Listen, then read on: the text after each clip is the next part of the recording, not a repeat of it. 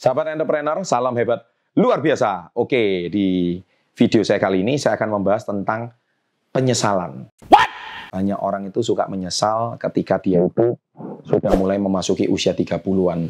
Ya, jadi di sini saya sudah riset ada enam penyesalan terbesar ketika Anda sudah memulai usia 30-an.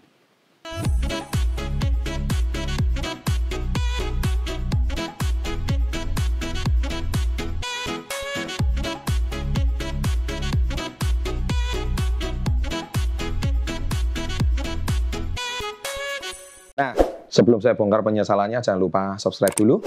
Saya tunggu ya, 3, 2, 1. Terima kasih. Ya. Nomor satu, waktu muda. Waktu Anda 20-an, Anda itu suka buang-buang waktu. Makanya kenapa saya bangun channel Success Before 30, itu karena tujuannya satu. Yaitu Anda itu semudah mungkin berjuang untuk meraih masa depan. Jangan buang-buang waktu. Itu pesan saya. Setuju banget, setuju banget. Karena kalau Anda buang-buang waktu juga nggak akan pernah bisa maju sampai kapan pun. Ya. Yang kedua, tidak berani ngambil risiko. Percaya sama saya, usia muda itu jangan takut gagal. Kalau Anda gagal, Anda bisa bangkit lagi kalau usia muda. Kalau yang saya khawatir waktu 30-an, 40-an, mentalnya udah beda waktu Anda masih usia muda. Kita lihat contoh pertandingan sepak bola aja. Kalau orang pertandingan bola, usia 3 bulan, 40 itu kan sudah lebih hati-hati mainnya. Tapi coba yang usia masih 17, 16, wah bang, patah tulang pun tidak masalah. Main terpelanting nggak masalah. Kenapa? Masih usia belasan. Tapi justru karena masih belasan itu hajar. Kenapa? Karena Anda masih muda. Dan Anda memang nggak usah takut jatuh, nggak usah takut resiko. Berani ambil resiko. Ketiga, terlalu berpikir. Ya kan? Overthinking. Terlalu berpikir ter, berpikir banyak. Wah ini nggak bisa, itu nggak bisa, ini nggak bisa. Mikir terus. Jadi takutnya. Jadi usia muda itu jangan takut gagal, hancur, hancur nggak apa-apa, habis, habis nggak apa-apa. Masa sih? Tapi waktu 30-an Anda sudah settle.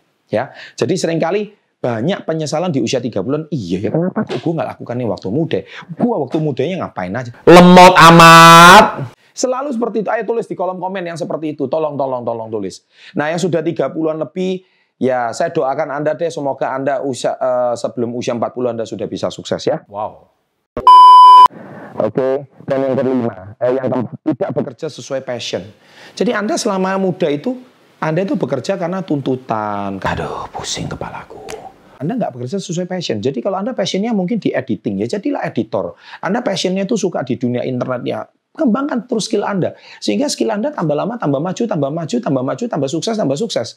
Tambah luar biasa. Itulah akhirnya Anda itu bekerja sesuai passion. Setuju banget, setuju banget. Celakanya, Anda baru ketemu passion waktu usia 30. Iya ya, kenapa kok saya nggak kerjakan waktu muda? Selalu seperti itu. Yang kelima, menyerah. Nah ini problem. Anak-anak muda itu suka gampang menyerah. Padahal kalau Anda di 30-an, Anda terus mau ngapain? Iya ya. Kenapa? Mentalnya udah beda. Ketika Anda 30-an, Anda baru menyerah. Kenapa kok saya dulu nggak coba ya waktu muda? Dan yang keenam, termakan gaya hidup dan kesombongan. Seringkali banyak orang menyesal di usia 30-an. Masa sih? Karena waktu dia muda, dia termakan gaya hidup. Lihat temennya ini panas, lihat temennya itu panas. Pakai baju bermerek beli, pakai jam bermerek beli. Semuanya beli. Akhirnya habis semuanya. Waktu 30, nggak megang apa-apa. Aduh, pusing kepalaku. Akhirnya stres. Waktu 30 anaknya sakit nggak punya uang.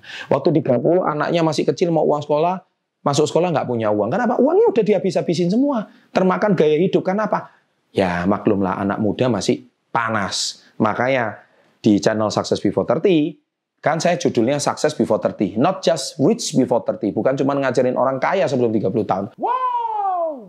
Tapi bijaklah sebelum usia 30.